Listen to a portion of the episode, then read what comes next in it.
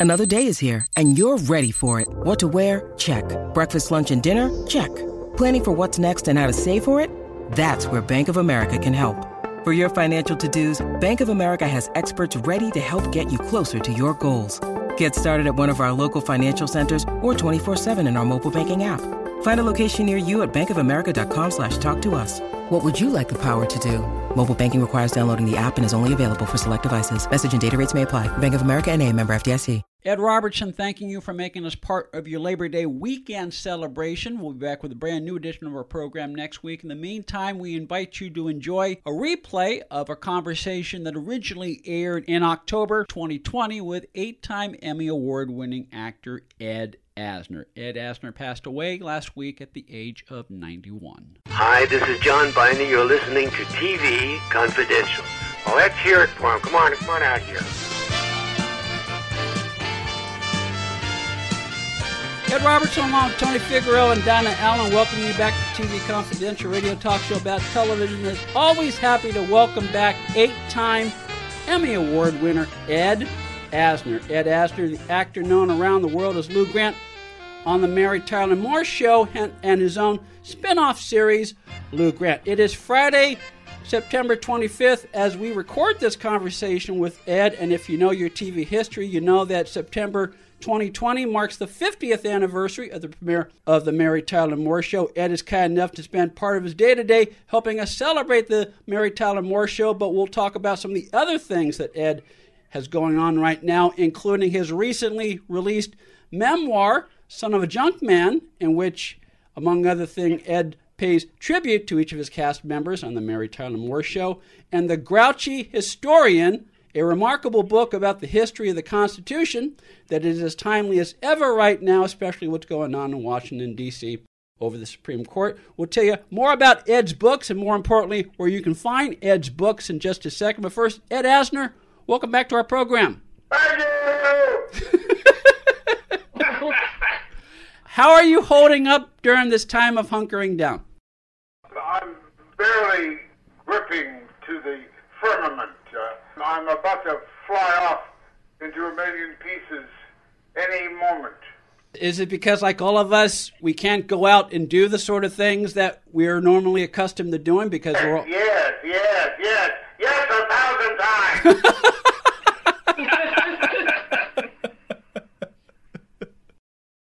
All right, enough laughing. Okay, uh, uh, yes, Where's my money? yes. God has spoken because among among the many roles, Ed, Ed has played God three times in the course of his life. So so so. I think I'm sure I could squeeze in a few more.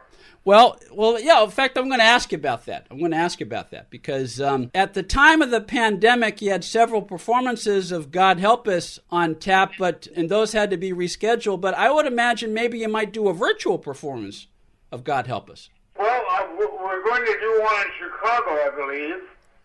Is, is that right? Where did Charlie go? Charlie's upstairs. Okay. And Michael Shannon's going to be part of it. Oh, cool. Now, will you be doing it in Chicago or will it be uh, virtual? No, I think so. Okay, we're I done. love Chicago. I, Chicago is in your blood. Yeah. Chicago, it, very much so. I mean, you got you you got your start as an actor on the Chicago stage, correct? Right, right. I'll always be grateful. Always be grateful, and and, and if, if I remember correctly, from Son of a Junk Man, I believe you either worked with or got to know uh, Mike Nichols and Elaine May, or uh, Elaine May, among others, around that time. I know those losers. Well, you were all part of the Compass Players, which would later become Second City, correct? Yeah. I wasn't a part of Compass. Uh, It became Compass. But uh, it eventually, uh, through a snaky, weavy trail, led Paul into creating the improv element that uh, became so important on Saturday Night Live. If I remember correctly, one of your first performances in Chicago was a production of Antigone with Fritz Weaver. That's right, but that was still when I was in college uh, at the University of Chicago.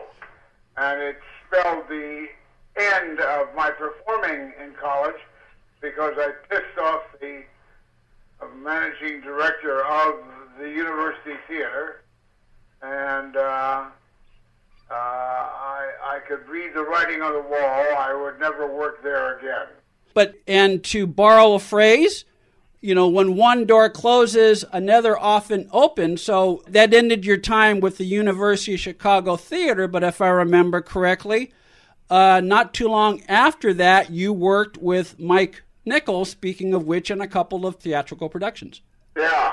Well, a bunch of the actors were discounted and disallowed by the head of the University Theater. So they created a second organization called Tonight at 8.30. And it would perform at Ida Noyes Hall, which was a smaller venue, but it gave us uh, an escape valve. And uh, the next thing that they did was Androcles and the Lion, and Mike was playing Caesar in that one. And it wasn't long enough, so they decided to create a curtain raiser for that. So they took a, uh, a Yeats, one of Yeats's one acts called Purgatory, and uh, in which I killed my grandson, and uh, assigned Mike to direct it. What was Nichols like to work with as a director?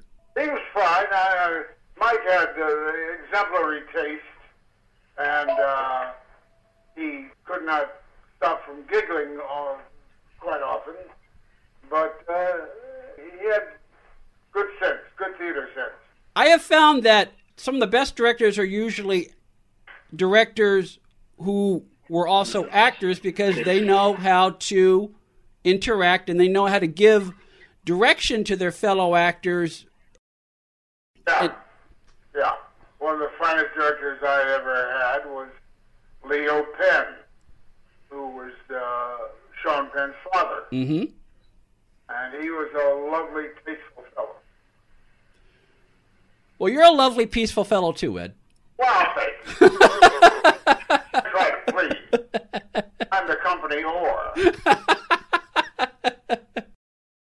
Ed Asner's memoir, Son of a Junk Man, is a charming, funny, and often very poignant look at his life and career from his colorful childhood as the son of a junk man in Kansas City to his spectacular acting career, which spans the golden age of film and television and continues to this day, both in television and on the stage. Son of a Junk Man, available in hardcover, paperback, and as an ebook through Amazon.com, wherever books are sold online. You can follow Ed Asner on Facebook and on Twitter at the only Ed Asner. Chisel that on my tube, Kansas? City. I, we'll, oh yes, yes, that will be on your headstone. All right. Okay. Well, Kansas City, first of all, has the best barbecue I ever had. Oh, well, you know, all that barbecue crap started after I left Kansas City, so I can't even talk about it. Okay, what's the best barbecue you ever had? I don't know. I, uh, it's so rare that I haven't because I'm not in Kansas City. I hear Chicago has good barbecue. Really? I, don't- I, don't- I, I don't know. I don't know. Uh, I've got to watch my meat intake. That well, that's true. Well, don't well, we all all of us have to it once once we reach a certain age. Hey, there, is Donna there? Yes, Donna's here. Yeah, right here. How come I don't hear one goddamn word from her? I don't know. I'm a vegetarian, so I'm just letting you talk the barbecue out. well, you don't eat barbecue either. Not anymore. I mean, it happened. You move to California, you become a vegetarian. What can I say? Yep, yep, yep, yep, yep, yep. It's the way to go. Yeah. I mean, I, I, I the, the, a part of the uh, son of a junkman is how all my early life at my father's junkyard, Mm-hmm. a mile away, you could hear the cattle and the sheep being driven into the slaughterhouse. Oh, So I, I think of them and I turn away from barbecue. okay. That'll do it. I That- don't blame you. That will that will definitely do it. Son of a Junk Man available hardcover, paperback, and as an ebook through Amazon.com, wherever books are sold online. You have been an actor for a long, long time, Ed. You have probably delivered a million lines of dialogue over the years, and I don't know how many words, but probably a million times more. But it's it's the three words "I hate spunk" that have become immortalized with you. When did you first realize that "I hate spunk" was not just another line of dialogue? I hate it. I hate Really? being asked about that quote. Okay, then I. Because I love spunk, okay. and I adore people who have spunk. So I entered backwards into the business with that line. Hello. Yeah, We're we're, we're, here. we're listening to you.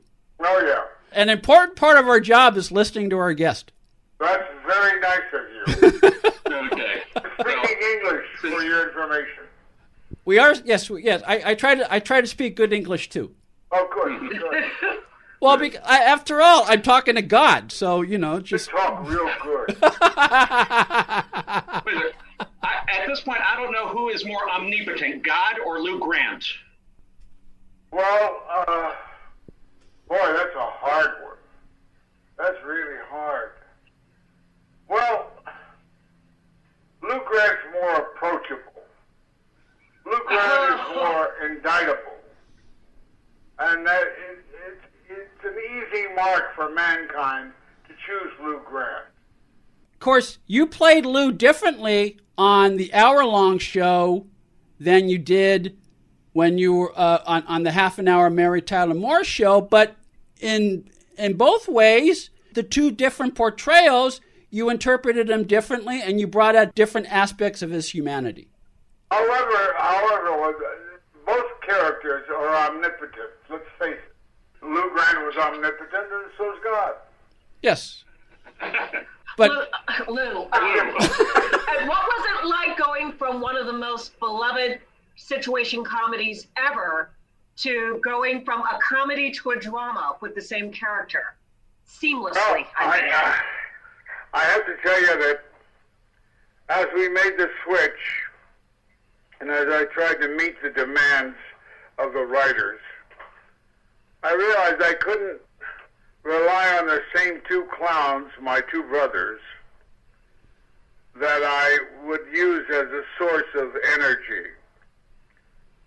I had to find something else, and I plunged into myself, and I came up with my own self as the fount for Lou.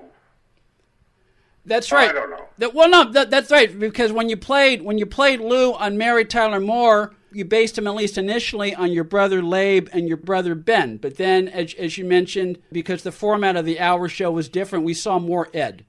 Yeah, yeah. And um, I sweated more. Go on. I, I was ready to say Lou as well. Uh, no, I got to meet uh, LA Times writer Patt Morrison, and the show Lou Grant came up in conversation. I mentioned to her that I was watching the show on the treadmill when I work out. She lit up over the mention of the show. And she told me that back in the 70s, when she was at the LA Times, first of all, Lou Grant was appointment viewing. Everybody had to watch it. And then they come back to the newsroom and go, How did they know about this? Ah. They they- That's great. Well, it's wonderful. And uh, you can thank, uh, who, who was the Irishman who was running uh, CBS at the time? Uh, Paley? Paley, yeah. You can thank Mr. Paley for, I think it was he Irish or Jewish? I don't know. Anyway, you can thank him for being abrupt in canceling Lou Grant. Uh, no, At I, five I years. watched the show now, and first of all, I think it gave me an appreciation of print media, of newspapers, because of that show. Well, Sadly, when I watch the show now, I don't think uh, the LA Tribune would be in existence today. Really? Oh, maybe, maybe. I would, I would hope so. I, I, I, I, of course, you know, I have to bring in the story. I was a high school editor, the feature page, and I'm working at my desk one day, and my beloved professor walked by. Uh, this is a senior in high school, and he said, "Are you thinking of journalism as a career?" I said, yeah. He said, I wouldn't. I said, why not? He says, you can't make a living. Huh. And that was in 1947. Uh, nothing has changed since then, and it's gotten worse. Beggars have an even harder time now than they did then. I take the New York Times to read, but I must say that um, I have a hard time with their print. They don't make it bold enough. So, uh, but I still believe in print journalism. Tony Figueroa and Donna Allen are with us via Zoom, along with our guest, Ed Asner. Ed Asner, the actor known around the world as Lou Grant on The Mary Tyler Moore Show and his own show, Lou Grant. Stay with us, we'll be right back. Son of a Junk Man by Ed Asner is a charming, funny, often very poignant look at his life and career from his colorful childhood as the son of a junk man in Kansas City to his spectacular acting career, which includes film and TV appearances which, with the likes of Paul Newman, John Wayne, Walter Matthau, Elvis Presley, James Garner, Carol Burnett, and Robert Mitchum, Son of a Junk Man, available in hardcover, paperback, and as an ebook through Amazon.com, wherever books are sold online. You know, Ed, I watched Change of Habit, the movie you did with Elvis a few weeks back. I hadn't seen it in a long time. You had a couple of good scenes with Elvis, and you were funny. You played a policeman, but you were funny. Yeah, yeah. Uh, I had a good moment peeling a banana on camera. That's right. That's and, right. Um, I, I was quite impressed with Elvis. When I first worked with Elvis, it was on Kid Galahad. That's right. You you worked with him twice. Uh huh. And uh, this was at the time that he was enjoying his celebrity, Mm-hmm. and he had an entourage around him, Mm-hmm. and he was busy learning karate Yes. And breaking his hands while he was doing it. Yeah. But he's still a good guy. He, I, I understand he liked to throw. One of the things he did to relax, he liked to throw the football around. Don't remember that, but I, I, I believe it if that's what he's quoted as. Yeah, he was a much better actor than people gave him credit for. I suppose I never paid attention to his acting. I was I was still struck by starlight.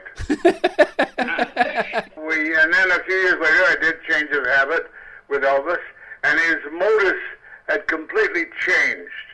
He uh, he was no longer the uh, the good old boy with his ensemble, Mm-hmm. but he was uh, playing a loner uh, and sweeping ladies off their feet right and left. Yes. Um, And he was a lot slicker. yes. well, he had he had just finished doing the comeback special, so uh, he he had he had some giddy up, so to speak. Oh, is that right? Yeah. And he uh, uh, he didn't need an entourage anymore to give him support. Did, did you have any encounters with Mary Tyler Moore on that production? It's been a while Oh, since I've seen. oh, didn't no, I, I don't remember seeing her. Okay, that answers our question. I got a call earlier today. I didn't take it. My my daughter took it uh, from her uh, husband, uh huh.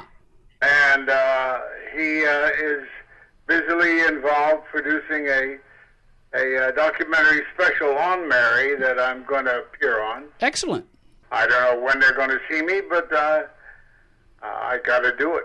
Well, you, you, you have to do it because you, you can't do any sort of documentary about the Mary Tyler Moore show or about Mary Tyler Moore without Ed Asner. Exactly. I couldn't have put it better myself. But I'm going to try. You're listening to a conversation with Ed Asner that originally aired in October 2020 on TV Confidential. Ed Asner passed away last Sunday, August 29th, at the age of 91. We'll take a quick time out, then we'll play more of our conversation with Ed about the 50th anniversary of the Mary Tyler Moore Show and the 50th anniversary of the Lou Grant character when we come back on TV Confidential. Be part of our conversation. If you like what you hear, have thoughts on this week's program, or have an idea for a future edition of TV Confidential, we'd love to hear from you.